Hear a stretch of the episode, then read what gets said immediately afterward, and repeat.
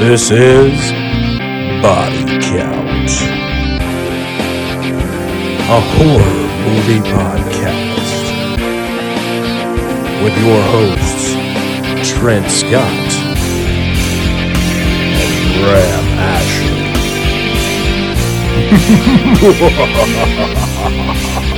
Hello, everyone, and welcome to Body Count, your home for all things creepy, crawly, ghouly, gory, or anything else that goes bump in the night. I am Trent Scott, and he is Graham Ashley. Hey, what's up, Trent? And welcome back to all our listeners.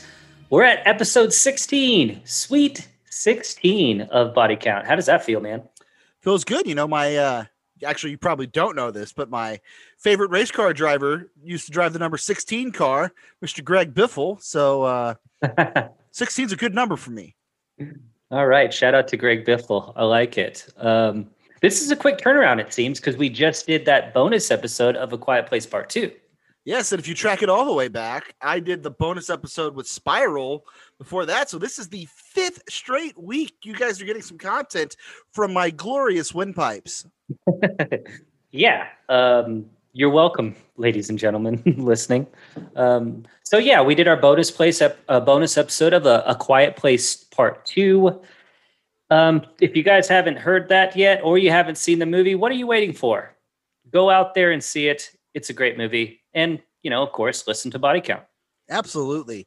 Uh, I really thought that uh, that bonus episode we did, the the mini sode, if you will, I, I had a blast doing that. I think that's one of the better things that we've uh, released since we got going. So I definitely encourage people. It's like twenty seven or twenty eight minutes, I think.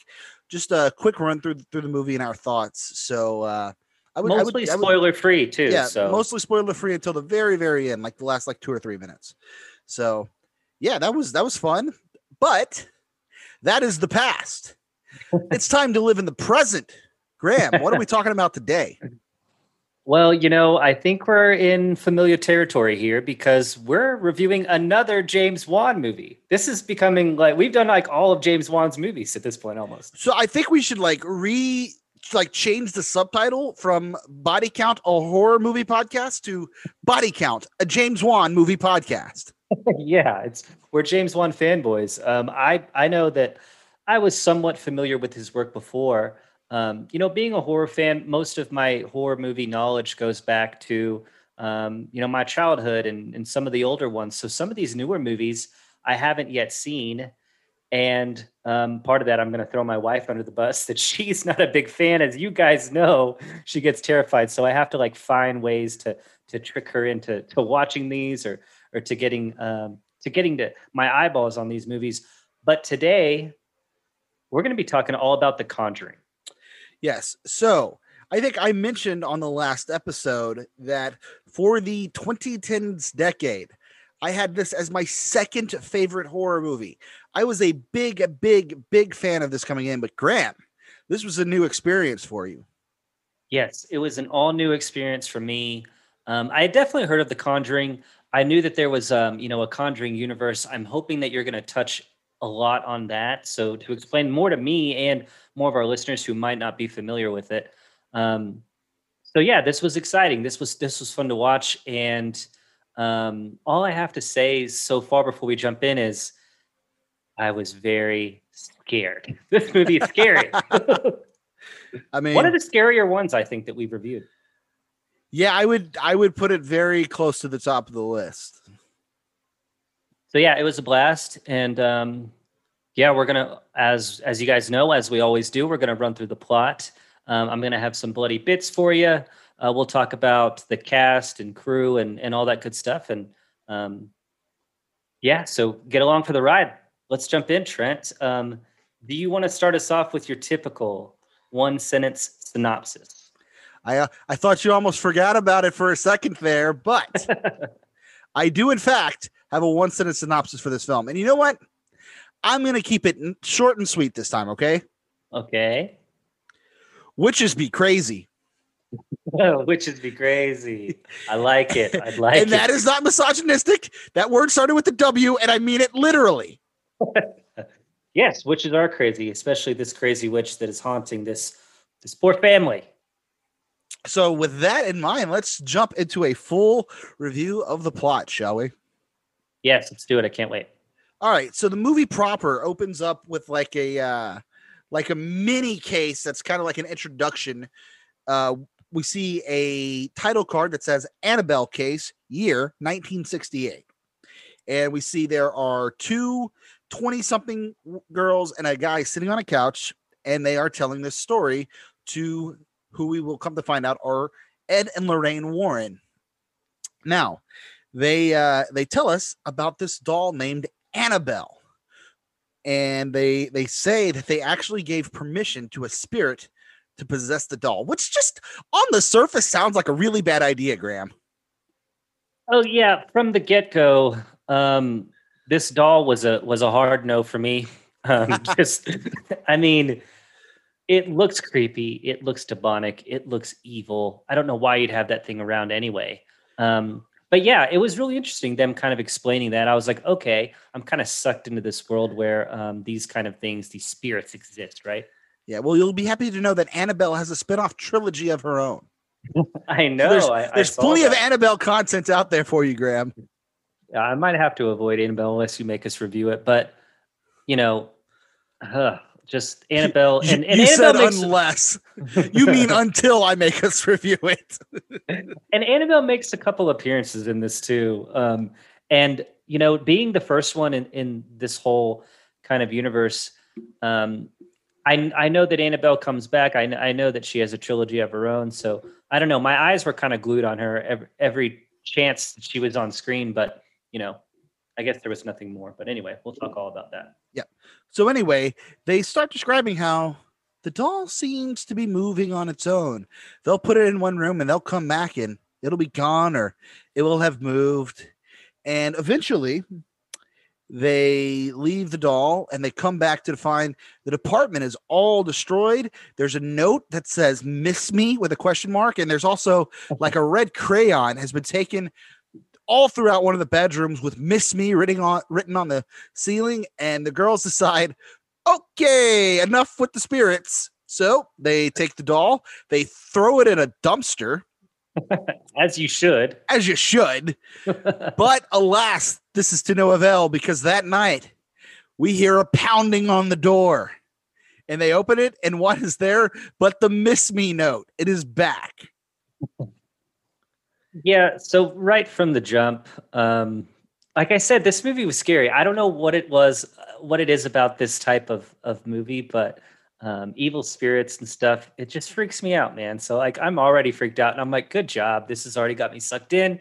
And this isn't even the story that they're actually going to be telling for the rest of the time. But I, I thought it was a nice little prologue for sure, or epilogue rather. Prologue. Epilogue would be at the end. I, I got it right the first time. so Ed explains, yeah, ghosts don't have the ability to do that. This isn't a ghost. This is demonic. Dun dun dun. Oh yeah, and you know it's not really the doll, right? It's just a spirit that that they gave permission to go into the doll, right? Right. like you said. So, um, don't do that, people. Yeah. So we cut away and we see that the Warrens are now actually giving a speech about this case. It's three years later, it's mm-hmm. 1971 now. And we get a title card explaining that Lorraine is a clairvoyant, which means she has visions and she can see things. And Ed is a demonologist. In fact, the only demonologist recognized by the Catholic Church who is not a member. yeah. So immediate credibility to the Warrens, right?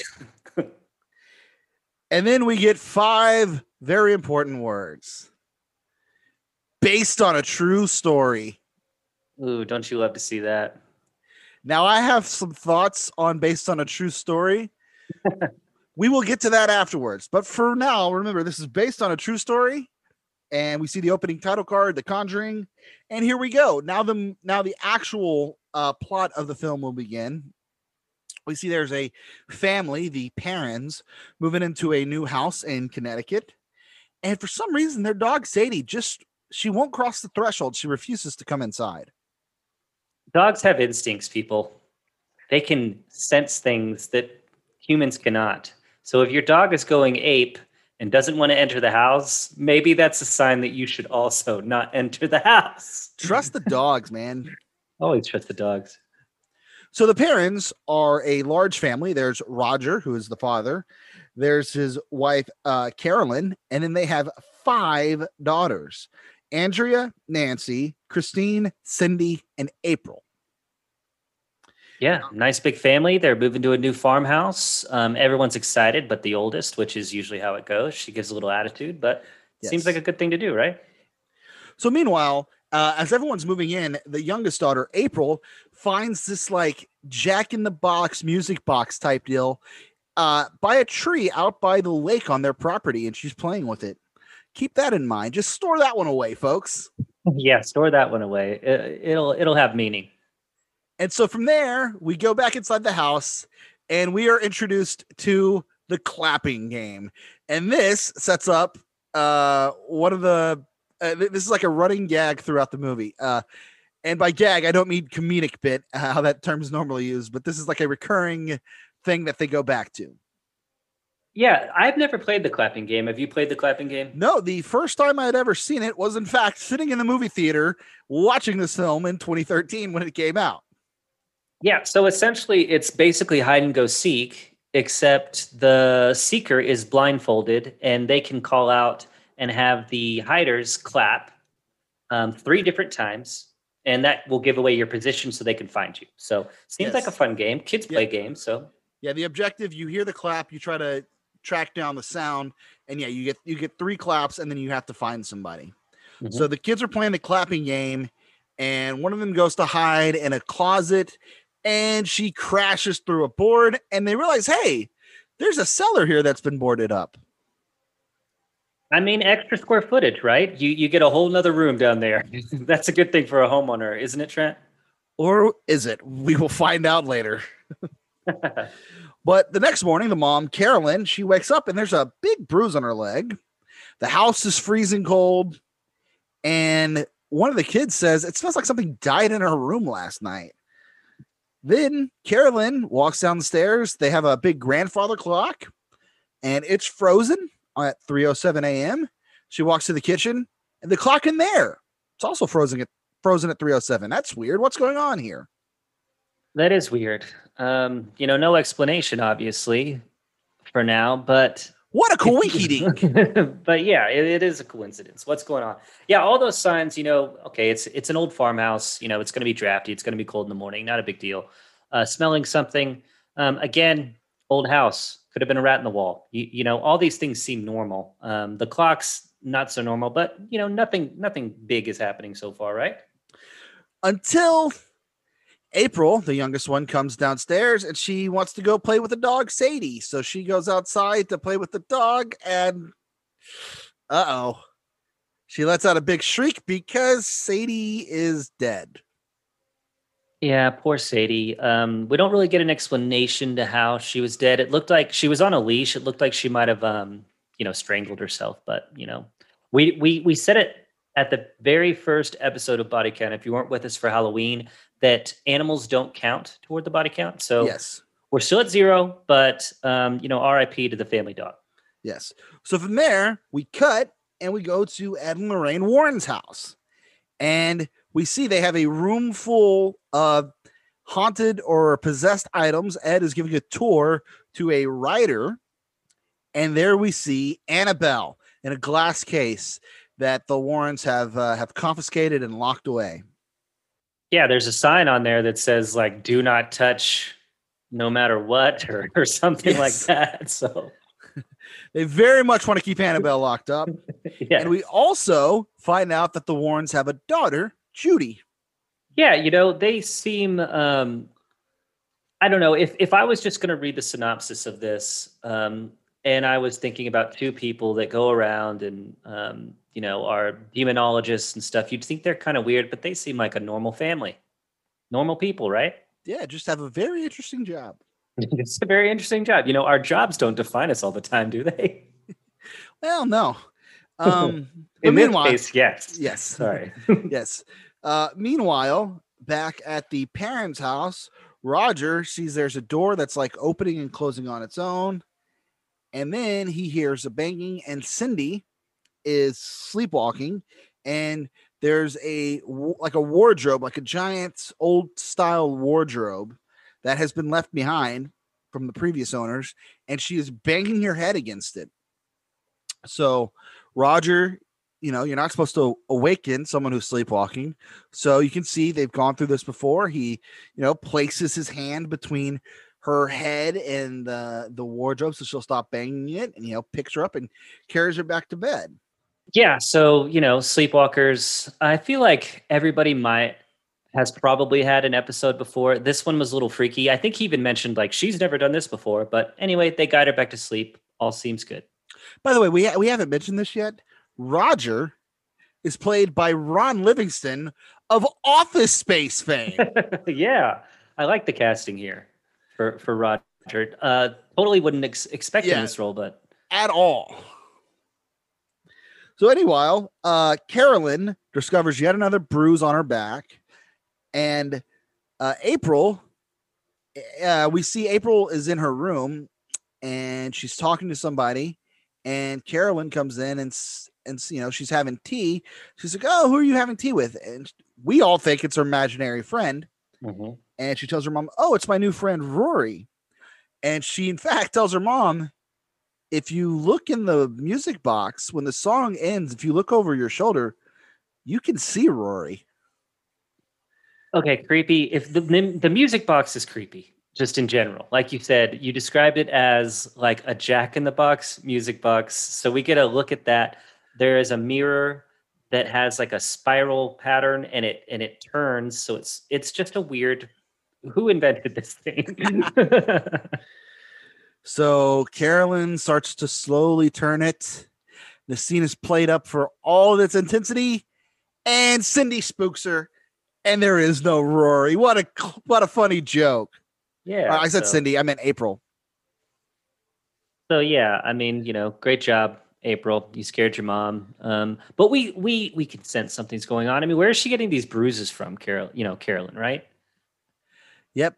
But so now, uh, April and her mom decide they're going to play the clapping game. So April's going to go hide, and mom is going to be the seeker here. So April goes, she hides. Mom calls for the first clap, and she eventually makes her way to the room with the wardrobe, where she calls for the third and final clap. And we see the wardrobe open on its own and some ghostly hands appear and provide the third clap. Now, since she is blindfolded, Carolyn doesn't see any of this. She just thinks it's April. So she starts feeling around the wardrobe and she can't find her. So eventually she takes her blindfold off. She's like, Where is she? And then April comes running in. Ha ha, you weren't even close. I wasn't even in this room. And Caroline is freaked out because she's like, I know I heard a clap right in front of me. Yeah, and we saw the freaking ghost hands come out of the wardrobe too. So I'm also freaked out. um, there's obviously something wrong with that wardrobe. Um, you know, Cindy in the middle of the night was sleepwalking into it. Um, the hands came out of it. Um, I'm gonna keep my eye on that wardrobe. That's a good idea. I don't think Narnia is back there. right. So meanwhile, that night, one of the other kids, Christine, is sleeping in bed, and we see her body is physically jerked forward by her legs, and so she accuses her her sister, uh, Nancy, of doing it, but Nancy is sound asleep. So Christine looks over and sees Nancy's asleep. She's like, "Uh oh," and she looks over, and we don't see anything, but we see sheer terror on her face and she begins to cry and she quietly wakes up Nancy. She like yells for her. And Nancy wakes up and she's like, and um, I should say Christine asks Nancy, Do you see it? And Nancy's like, I don't see anything. And she says, There's a ghost in the corner. And Christine doesn't see it. And all of a sudden, the door slams by itself. So here come Roger and uh, Carolyn, and they rush into the room to try to comfort Christine. And they tell her, There's nothing there. And she says, No, there was a ghost, and she told me she wants my family dead. Boom. Um, Yeah, what the heck? First of all, this is pretty good because twice now they're building up for a scare that doesn't come through. You know what I mean? And I'm just like, okay, like I know something's going on, but now I don't know when something's going to happen. So, and I'm going to talk all about the scares in this, but um, I don't know. I was relieved that they didn't see anything. they are very much building the suspense. Right, they've they've given us uh, enough to know that there are actually ghosts. This is a real haunting, but they're not cluing the family in just yet. So it's, Yeah. a, it's a good job of filmmaking. For sure. Uh, meanwhile, though, the Warrens are investigating another case, and they tell these people, "Oh, this is nothing." So we're establishing that the Warrens, they're not some nut jobs who just believe every story told their way. They always look for a practical solution as to what is causing a, a supposed haunting. So I think this was very important character establishment by the filmmakers. Yeah, I agree. Um, like I said, you know, when they're giving their, you know, presentation, um, it gives them credibility. This gives them credibility that, hey, look, they're not just going to go in and presumably take your money. Um, they're always going to find for an explanation of why you think your house is haunted. Um, it seems like nine times out of ten, maybe more, that it's you know something that they can explain. Um, but they also keep hinting at something that something happened to Lorraine recently. Yeah, so they've hinted at it three times by this point. So we don't know what that is yet, but again, see, this is why James Wan does such a good job. I'm, I get so sucked into his movies that I'm like already 100% invested. So meanwhile, back at the parents' house, Roger has had to take a work assignment, so he is gone for a week, leaving Carolyn to watch over the kids by herself. And she's discovered yet another bruise on her body. What's going on here? And she starts hearing some sounds, and she's like, "Kids, it's way past your bedtime. Like, who's up right now?" And as she stands at the top of the staircase, all the pictures fall off the wall and shatter and then she hears a clap, like the clapping game.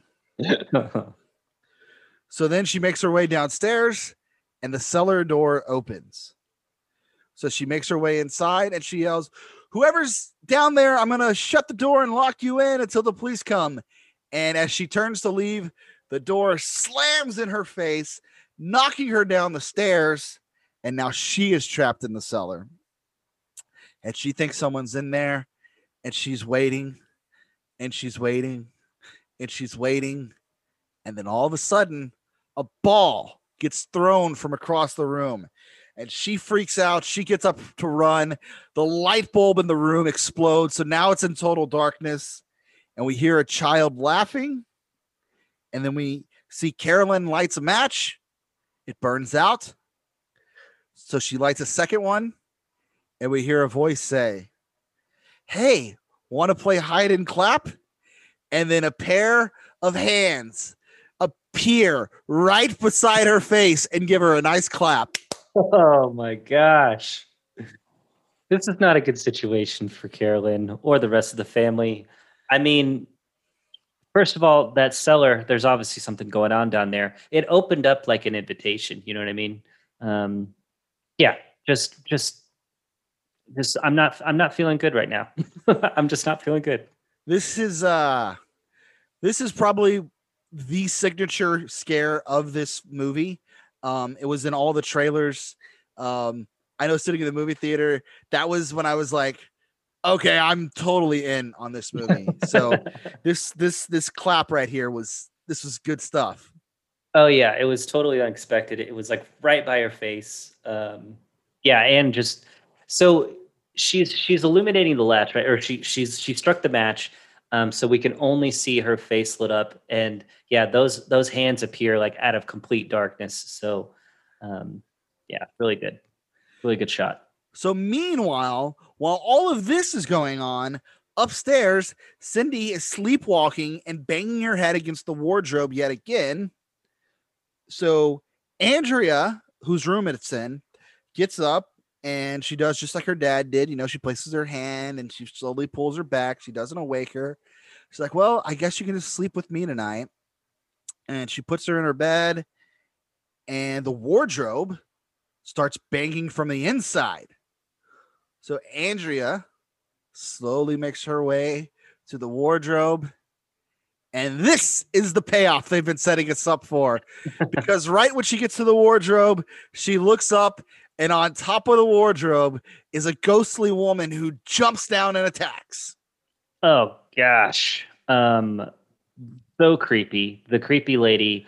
Um, I don't even know what this lady wants, but it's horrifying. And so there's not only is Carolyn locked in the basement, banging and terrified. There's another thing going on upstairs. It's just happening all over this house. Yes. So luckily, this is the exact moment Roger returns from his work trip. So he lets Carolyn out of the cellar and they hear Andrea shrieking upstairs. So they race upstairs and they pound into to the room. And Andrea is like rolling on the floor by herself. Yeah. So Andrea is writhing around on the floor. Something is attacking her, but we can't see what's going on. And then we just get a quick cut to black and we get another title card. Yes. And we've seen the Warrens are now giving another speech about a fella named Maurice. And if you're curious about Maurice, check out The Nun because this whole story is covered in the spinoff film The Nun. Okay, that's good to know. I like it. You know, some people call me Maurice. this guy is not the space cowboy. Oh, okay. But the Warren speech are about the three stages of possession. There's first the infestation, where the spirit, you know, uh, comes upon you or whatever. Then there's the oppression, where the spirit starts playing games with you. And the final stage is possession, where they take control. And as they're giving this speech, who should be sitting in the crowd but Carolyn? And then we see out in the parking lot, the Warrens are loading up their car, and Carolyn begs them, please come check out my house. Like, we are absolutely experiencing a possession. And the Warrens agree. Yeah, reluctantly at first because Ed is still being protective over Lorraine, and again, we don't know why yet. Um, but you know, they agree to go take a look. You know, thinking that oh, this will just be another you know creaky old house, and they can be on their way quickly. But as they get in there, Lorraine is sensing something from the beginning, isn't she? Yes. So they arrive, and the whole family has moved into the living room because they're all too scared to A, be alone, and B, be anywhere else in the house. So they take, uh, they being the Warrens, take a tour of the house, and Lorraine makes her way to the cellar and she tells Ed something really bad happened here. And then that music box comes back into play because now it's Lorraine's turn to play with the music box. And she turns it and turns it. And when she gets to the end, we see the ghostly shadow of a boy in the background over her shoulder. But she turns around and no one's there. Uh oh. So there's definitely something wrong with this house, man. So then Lorraine makes her way outside uh, towards the lake where there's a giant tree, and she sees a vision of someone hanging from the tree. And so the Warrens say, "Yeah, this place needs an exorcism. We're not done. this is this is not like some minor like we need the big guns here." Right. And they explain to the parents that, well, leaving the house wouldn't really accomplish much for you guys because you see, the house isn't being possessed. You guys are. Yeah, this one this one was like a oh crap because my first thing I'm always gonna say is you know GTFO bro get out of the house kind of like I tried to do with Insidious right just just move I think we're safe now but um Nope. uh yeah they explained that yeah, it's not really the house that's haunted I mean the house the house obviously has some some some baggage Yeah. but um now that that infestation and oppression is happening um next stage would be possession and and they're already well into stage two I think aren't they Yes. And Ed gives a great analogy. He says it's like gum on your shoe. You can leave, but the gum is still going to be with you. yeah great job Ed So the Warrens start doing some research and they find out that a witch named Bathsheba used to own the house. And back in the 1800s, she sacrificed her seven day old child. And as she was caught, she ran out and she hung herself from the tree at 3:07 a.m. Yeah, and I think she like proclaimed her allegiance to Satan or something too. Well, naturally, if you're going to sacrifice your baby, you're sacrificing it to Satan. I mean, I mean, gosh. So, um, yeah, just just not a good situation there. Yeah. And Lorraine has discovered that throughout the years, it's been about a hundred and what 108 years since then. Uh, several people have died on the property. There was a boy that drowned. Some lady committed suicide. There was a maid that died. Yeah, All kinds of people dropping dead on this place. Yeah, which is interesting. They also explained that um, that property used to be a, a, a much larger property, a farm, um, like a proper farm, you know, with lots of acreage, and they parceled it up into um, you know different different plots for different people to live, and on those different properties, there were these occurrences of bad things happening and tragedies. So, um, yeah, they don't want people on their dang farm. They do not. So the Warrens say, okay, we need to do this exorcism, but in order to get permission from the church to do a proper exorcism, we have to provide proof. So to do this, they bring in some help. They bring in a police officer named Brad, who's a skeptic, Mhm. and they bring in uh, their guy who's kind of like their assistant named Drew, who knows how to like run all their equipment and stuff. So they set up various cameras and audio recording uh, devices throughout the house. Yeah, um, you know, gave gave me a little bit of a, I don't know, flashback, whatever you would call it, kind of like Insidious, where it's a kind of similar situation. They come in, they set up. Um, this is much, you know, lower tech since we're in the '70s at this point. But yeah, they set up some like Polaroid cameras, and um, they have some UV lights, some really um, early on kind of equipment that you know could hopefully monitor these strange occurrences. So soon enough, wouldn't you know it, that cellar door comes open on its own once again.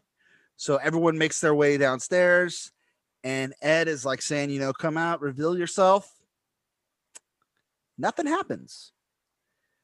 So they make their way out, and behind them, the cellar slams behind them. But Brad is talking to Drew and says, uh, I'm still a skeptic. Like, it was just a draft. Besides, it's 3:08 a.m. and the clocks are still working.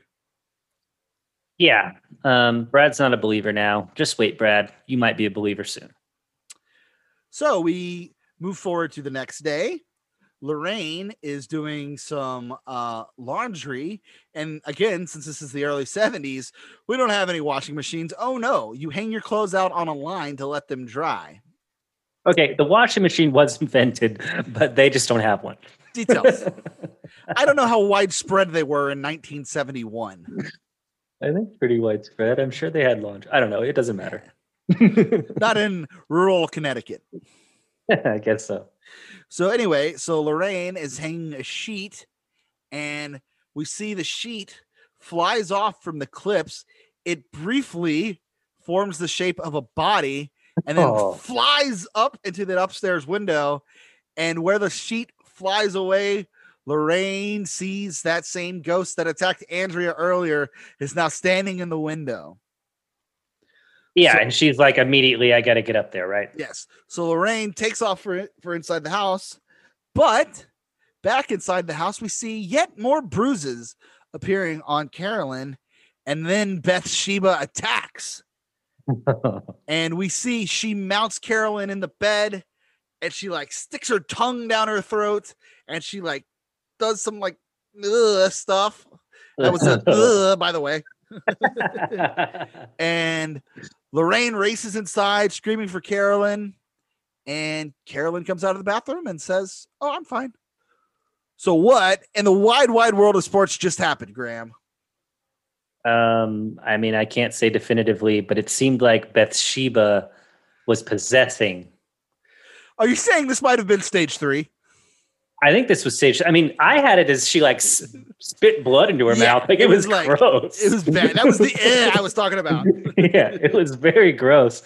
And yeah, and you know, she comes out and you can tell like she seems feverish or sick. I don't know. I don't even know. She didn't look good. And she's like, "No, I'm fine." Oh, is that is that Roger I hear down there? I got to go check on them and the kids. And so Lorraine is just like, "Okay, do your thing." So back outside, Ed and Roger are having a conversation, and Ed finally reveals what's been wrong with Lorraine. And he we see a brief flashback to that whole Maurice thing, and he says, you know, Maurice got a hold of her, she had a really bad experience, and she just hasn't been the same ever since. That it took a lot out of her. Yeah, yeah, he exactly. He explains that um, you know, with with each of these um, exorcisms or or times that, that they perform these things to rid um, families and other people of evil spirits, uh, it takes a little piece of Lorraine. So this one was the worst so far. He said when she got back, she locked herself in her room for eight days It didn't come out, didn't talk, didn't eat. So that last one, he's you know to Ed's credit, if that would have happened to you know you, you'd be like a little bit hesitant to let her back in that situation, right? Yeah. So back inside the house, our friend Brad, Mr. Skeptic, sees the spirit of that maid who we were talking about earlier, who shows him her wrist that are they're both slit, and she says, "Look what she made me do." And Brad begins to follow the ghost, and uh, you know, all of a sudden he's not so skeptical anymore. Yeah, he calls out to Ed, and then we get like, which might be the the biggest jump scare so far, if not of the movie. and um, the maid is right in Brad's face. Look what he made me. She made me do, and it was like, oh crap. He's calling out for Ed. I think he believes now. yeah, no more skepticism here. So now back upstairs, and Cindy is sleepwalking yet again. And she makes her way to the wardrobe, and they can't find her. They're looking around. They like turn off the lights, and uh, Ed gets this UV light out, and he- he's looking through the floor, like trying to find like a secret compartment or something, looking for handprints or feet print or whatever, trying to find some like secret hiding way or something in the floor. And eventually he makes his way to the wardrobe. And wouldn't you know it, there in the corner, there is like a hidden passageway inside the wardrobe. And there Cindy is tucked inside. Yeah, it's like a little false false backing, false wall into the crawl space there. And um I mean, how many more tricks does this house have up its sleeves? Yes. So now Lorraine comes onto the scene and there's like a like a piece of rope there that she starts pulling on and pulling and pulling and eventually she pulls it out and realizes it's a noose. yeah, is it the noose? Yeah, I would think it's the noose that yeah. Bathsheba killed herself with. Yeah, why not burn that that piece of rope? Um, but yeah, it's it's in the house and that's not a good sign. Lorraine has the music box with her, and all of a sudden she crashes through the floor of this secret compartment, falls all the way down to the cellar, takes a gnarly landing, and she grabs the music box and she starts playing it, and she sees multiple ghosts now all surrounding her. And the uh, Ed and the rest of the family they eventually track her down to the cellar and Lorraine has figured out what is going on. Bathsheba is possessing Carolyn every night, and that's where all those bruises are coming from. But before anybody has much time to react or process this, all of a sudden in the room right next to them, Nancy is grabbed by some kind of spirit that we can't see, and she's being thrown to and fro all, all across the room. Yeah, like I mean, you kind of nailed it. Like before we have a chance to exhale, um, all hell starts breaking loose again. Um, yeah, Nancy's being dragged around by her hair. Um, Lorraine, she's pretty quick thinking, um, cuts her hair so that whatever's grabbing her can't drag her around anymore. And it's like, oh my gosh. yeah. So the parents, they decide enough's enough. They're leaving, even though they've already been told, you know, it's not really going to accomplish much. You leaving, they're still going to take their chances. So they they head out, and Ed's like, okay, I've got to get this film developed so we can get it to the church and we can get this exorcism approved. Yeah, what happened to um you know, what's the saying, Trent? Um, act now and ask for forgiveness later or something like Uh, it's better to ask for forgiveness than permission. Yeah, there you go. There's one. Yeah. So um, but you know, we learned that they do need an actual priest. Yes, because And- they're not members of the church. So the Warrens aren't actually certified or qualified to perform the exorcism on their own. They need an actual Catholic priest. Yeah. So naturally Ed's got to show him the tape and be like, hey, this is what we saw. We need you. But meanwhile, while Ed is talking to Roger, Lorraine, once again, is out by the lake and she sees floating in the lake a vision of their daughter, Judy. So she freaks out. She runs back inside, calls home where her mom is watching Judy, and she says, No, Judy's perfectly fine.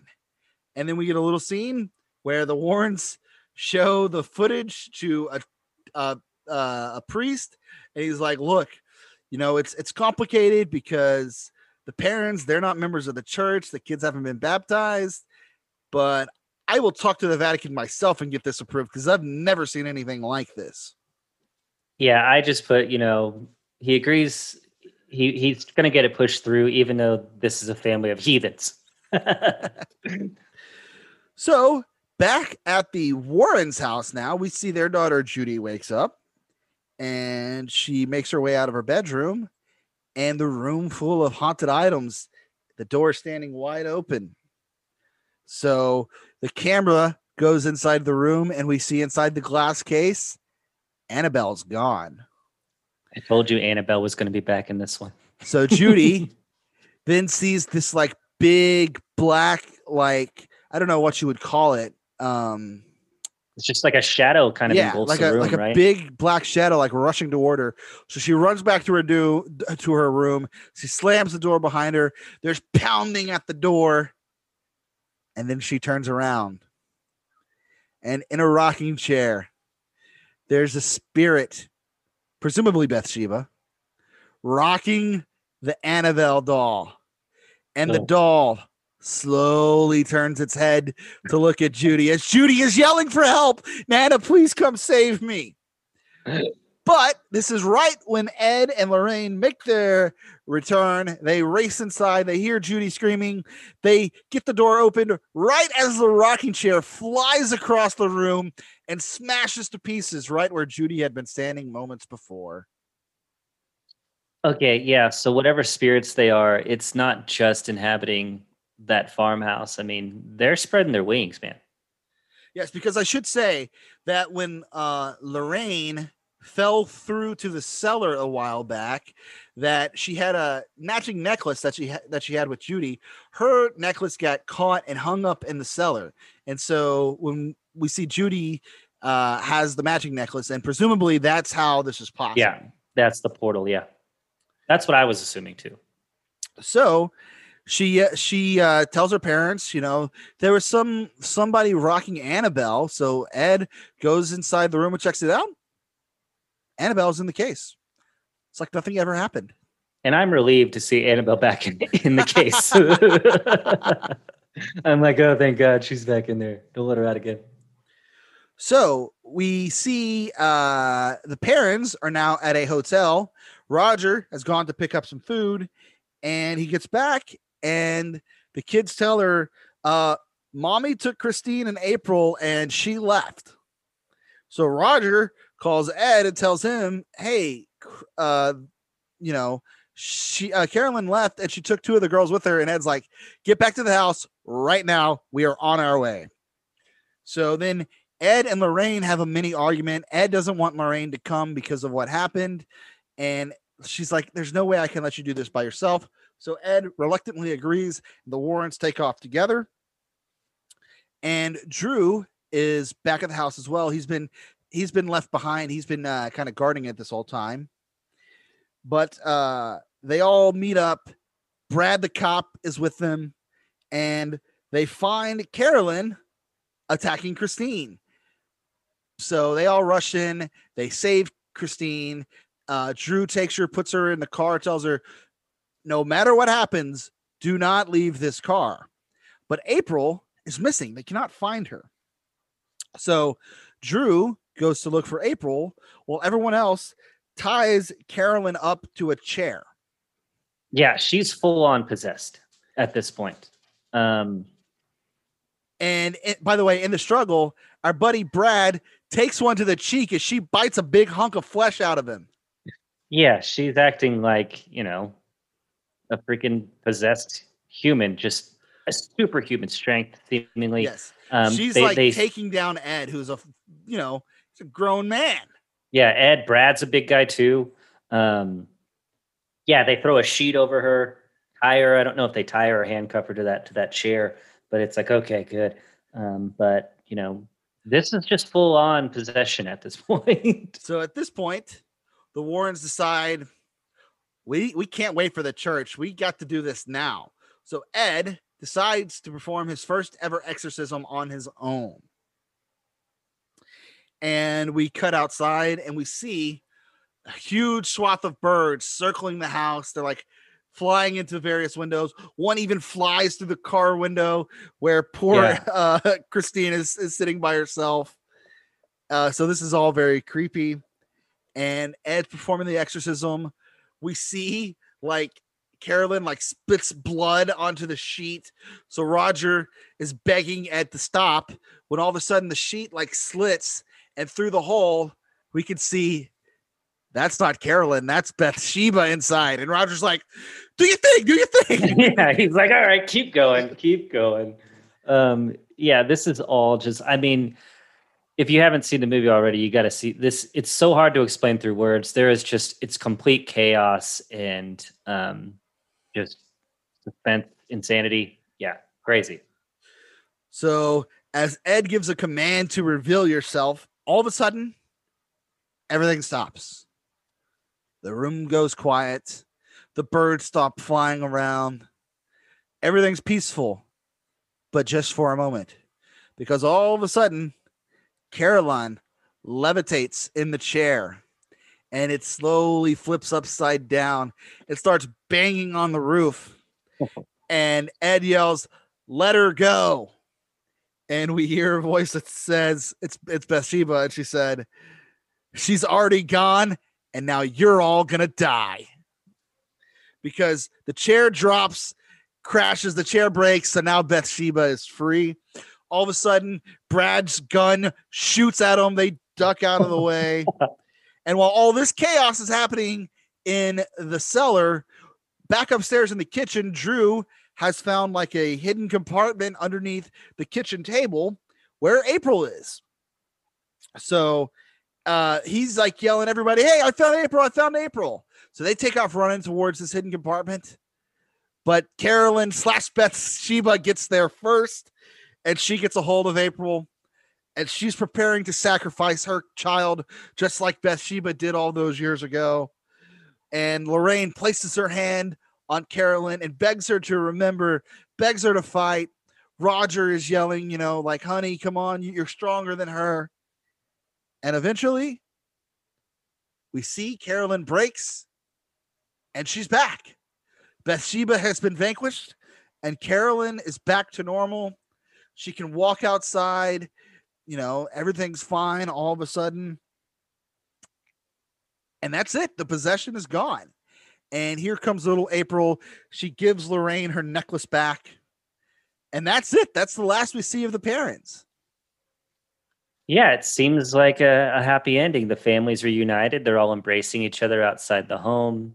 Um, you know, Carolyn fought through. Ed performed his first exorcism um, with the help of Lorraine. Obviously, I think she had a, you know, a big, a big to do when she placed her hand on uh, Carolyn's head, and um, yeah, total, total team team win there. I think. Yeah, absolutely. think? So now back at the Warrens' house, uh, they have taken possession of the music box.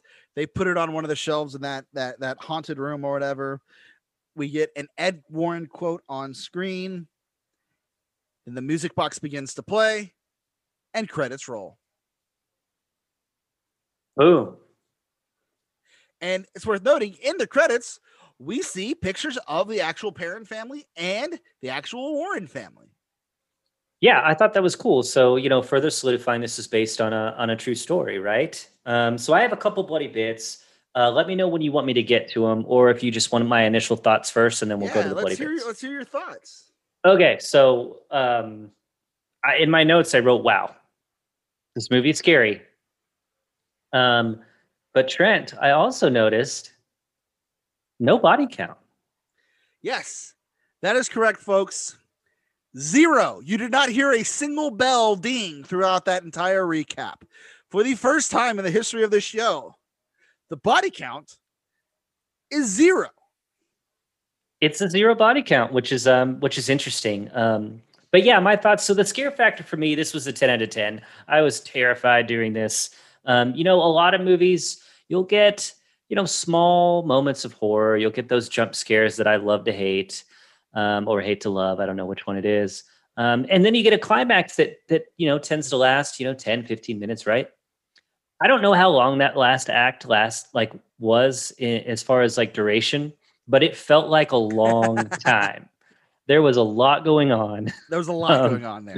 there was a lot going on it was very chaotic it seemed um yeah it just seemed like it wouldn't end so um i liked it a lot. Um i'm you know even willing to call james wan the new master of suspense right? I mean he's he's killing it here.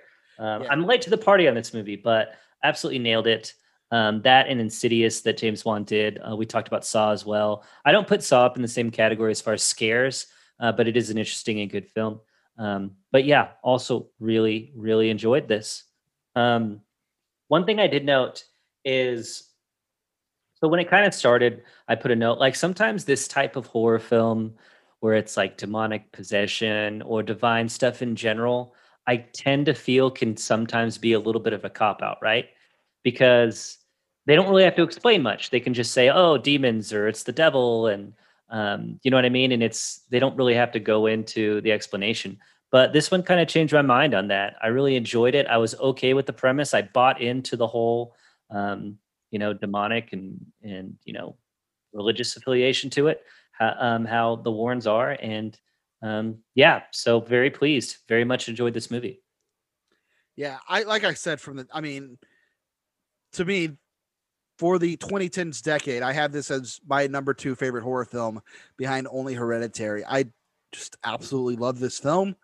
Um I'm happy that it has spawned uh such a big franchise. It's like the Marvel Cinematic Universe of, of horror movies Yeah. because it is splintered off in so many different directions. There's the Annabelle trilogy, there's the Mhm. Nun, there's the Curse of La Llorona, there's the Crooked Man, which is in development. It's like, and and then we every few years we get a proper Conjuring film. So it really is like if the Conjuring films are the equivalent of the Avenger films, all the other stuff is like you know the the individual superheroes. So I, I think that's kind of cool. I think that's cool too. Um, I'm always a big fan when when you can, uh, you know, extend extend the universe of, of films that were really good. Like I said, I really enjoyed this, so I'm really interested to dive into some of the other ones. Um, like you said, and the reason why we're doing it is Conjuring: The Devil Made Me Do It. Just got released last week. Yeah, it's out now. You can go watch it on HBO Max. And by the way, Yeah, the whole franchise is on HBO. I like I'm a Disney employee. I gain nothing from promoting HBO Max, but if you're interested, go check it out. Literally all the films are there. yeah, I watched on HBO Max um, as well. I'm I'm pleased to know that the other ones are on there, so I can go watch them. All right, Graham, you said you had some bloody bits. Let's hear them. Yeah, I do have some bloody bits here. Um, okay, so did you know, Trent? And I don't, I don't know if you knew, but like you said, it's based on a true story. The Perron family was real, and in fact, the pair, the real Perron family, actually visited the set of the film. Mm, I did not know that they actually came and visited the set. That's very interesting. Yeah, they visited the set. Um, the the crew built, um, which they said was basically like almost exactly like the original home. I thought that was interesting as well. Um, cool to involve the uh, the Perron family there. Um, another thing you mentioned a couple of different times uh, the haunted room, or however you want to say that, where they have their uh, their tokens and stuff from uh, the different demonic possessions they've seen. So the Warrens, the real life Warrens, really do have a museum of those creepy things.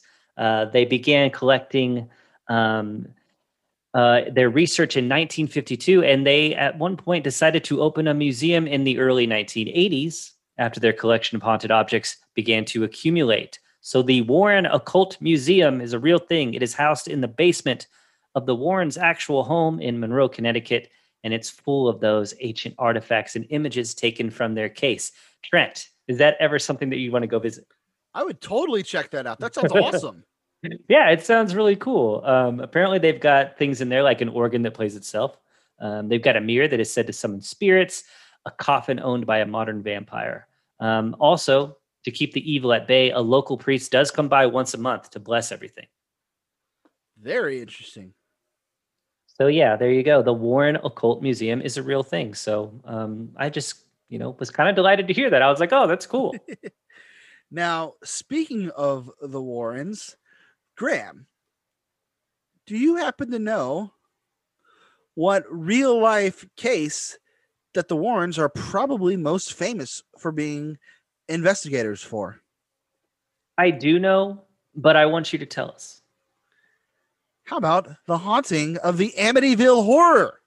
Boom. That's right. That whole Amityville horror thing, the Warrens were the ones who looked into it. Yeah, that's really cool. Um, yeah, Amityville horror. How many movies have they done on that? Um, oh God, I have no. Idea. It's a lot. Yeah, it's a lot. Um, one of the most famous haunted houses in American history, right? Yeah, and it's interesting to me that the Conjuring franchise has avoided the Amityville horror. They're looking at the Warrens' other cases instead of, you know, the one that's been, you know, done a million times already. So I, th- right. I think that's pretty cool.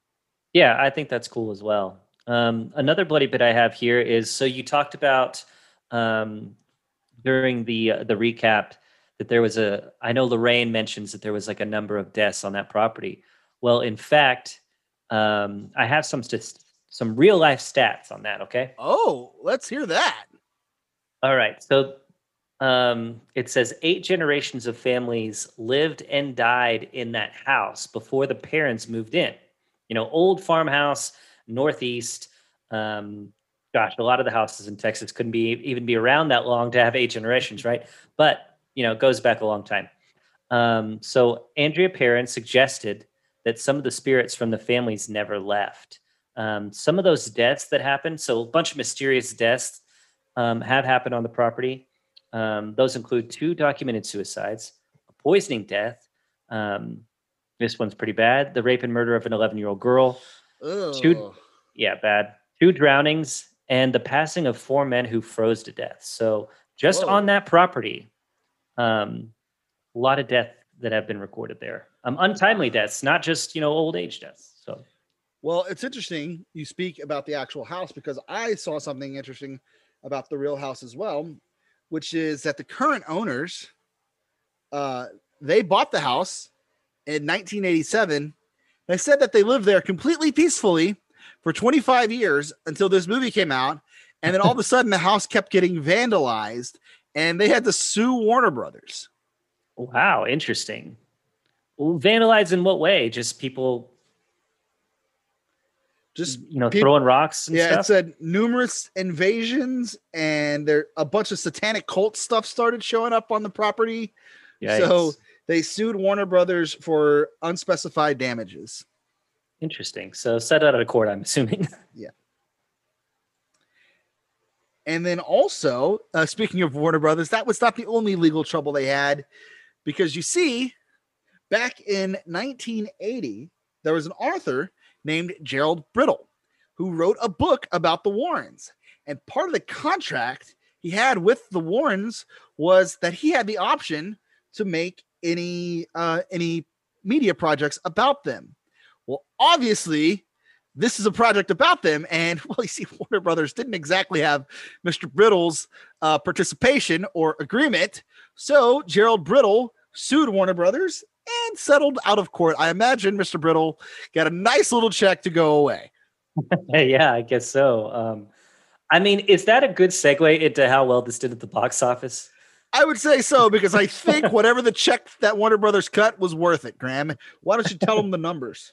It was totally worth it, I would imagine. So, um, in horror movie fashion, uh, this movie has a relatively small budget of only twenty million dollars. That's just the production Which production is actually kind of big for a horror movie.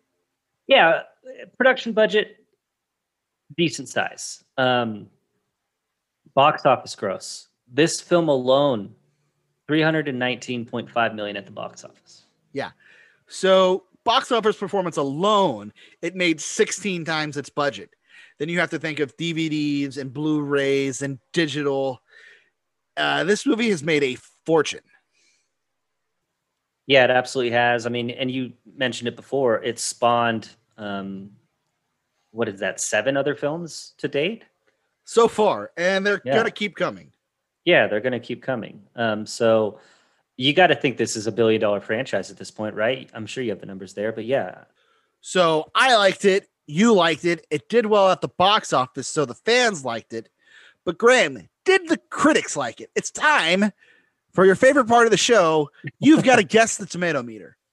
All right, I'm not going to give this one much thought. I'm going to give this one like a 65. That, sir, would be low because The Conjuring, with 223 reviews, is certified fresh with an 86%. Pretty darn solid for a horror film.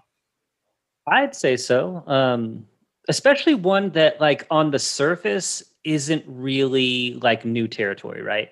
Um, demonic possession, exorcism, haunted house. Um, but they managed to tell a, to me, like a very, very well thought out, you know, pretty unique story there.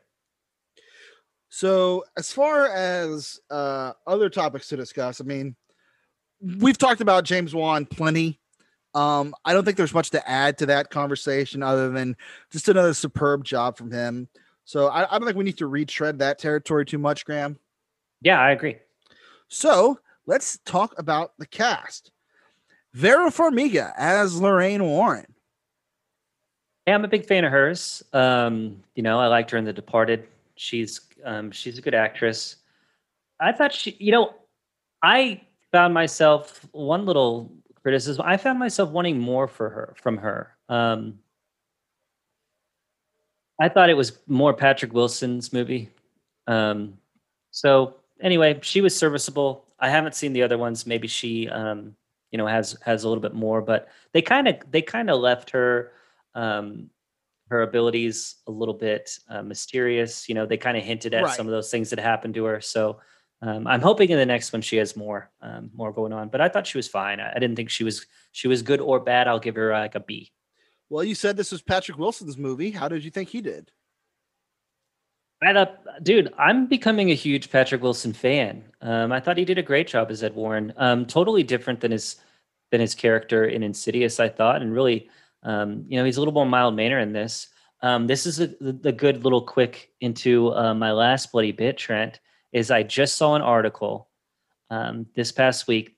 The headline read Patrick Wilson Scream King. I wanted to know your thoughts. I mean, so I get what they're going for by calling him that, but the idea of a scream queen, someone like, uh, say, um, Jamie Lee Curtis. Jamie Lee Curtis, she's actively screaming. She's the one being haunted. That's not what Patrick Wilson ever does. Patrick Wilson's never like the one being haunted. Like he's he's fighting the the you know whatever the the the mystical force is. So I see what they're going for in that he has established himself as a leading man in the horror genre, but the verbiage isn't exactly accurate. Okay, I think I would agree with that too. Um, but he he is, you know, one of the leads in this franchise. Who we talked about this. I think they that was the fourth film, or was that the third film that just came out? The Devil Made Me Do It. Uh, that'd be number three.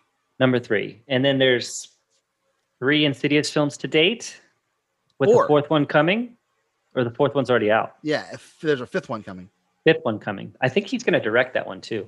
Um, I mean, just there, that's seven movies in in the past, um, you know, less than twenty years that that have been very well received at the box office. So I get what they're going for. I too kind of agree that you know he's he's not the the one being chased or stalked or haunted like Jamie Lee Curtis or or um, uh, the Any of the Scream. hundreds of teenagers from uh, Yeah. from the Friday the Thirteenth movies. right? Um, so moving on, Ron Livingston. I mentioned this earlier. Ron Livingston as Roger Perron. I just thought it was very interesting to see a guy who, frankly, I'm only familiar with him from Office Space. so this was very much a different tone, and I thought he more than held his own. Yeah, I thought he held his own for sure. I mean, Office Space is definitely the the one that always comes to mind when you're going to think he's just going to be that character. Um, yeah, I thought he did a good job.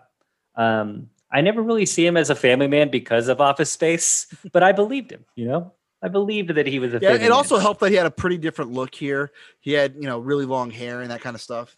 Yeah, for sure. So then, to me personally, I would say the standout performance of the film, Lili Taylor as Carolyn Perron. I thought she had so much to do, so many, such a wide range of emotions that she had to uh, portray, and I thought she handled it all. Yeah, Lili Taylor, hats off. Um, if we could get like a soundbite of like a standing ovation, this is where we'd insert it. Um, yeah, she carried it. Um, super wide range. I mean, yeah, she was she was great and very convincing. I did read that um, in her research, she went back and watched The Exorcist, which is probably good research to do Yeah, I would say. because she's the one being possessed here. Yeah, Lili Taylor did a great job. Um, so other than that, there's all the Perron girls, and then Drew and Brad, but really nobody else had really much to do. I mean, it was really th- those four carried the movie, in, in my opinion. Yeah, I agree. So, Graham, is there anything else you want to hit on with this movie before we wrap it up? No, nothing else. It's just thanks for thanks for having us watch and and review this one. I really enjoyed it. I was kicking myself when I was watching this by myself, um, guys, because this would be a perfect one to have Stephanie watch and roll that tape to get her reactions. So I promise on the next film, I'm going to have her watch it because I know you guys love to hear her scream, right? Ah, absolutely. All right. So, with that in mind, our next episode is set to come out on June 25th. Now, this is normally the part of the show where Graham and I decide what film we're going to do next. Things are a little bit different this time because you see, folks, we, we can't announce it just yet because every, the, the details are not quite ironed out. But we are potentially working on something special for our next uh, podcast.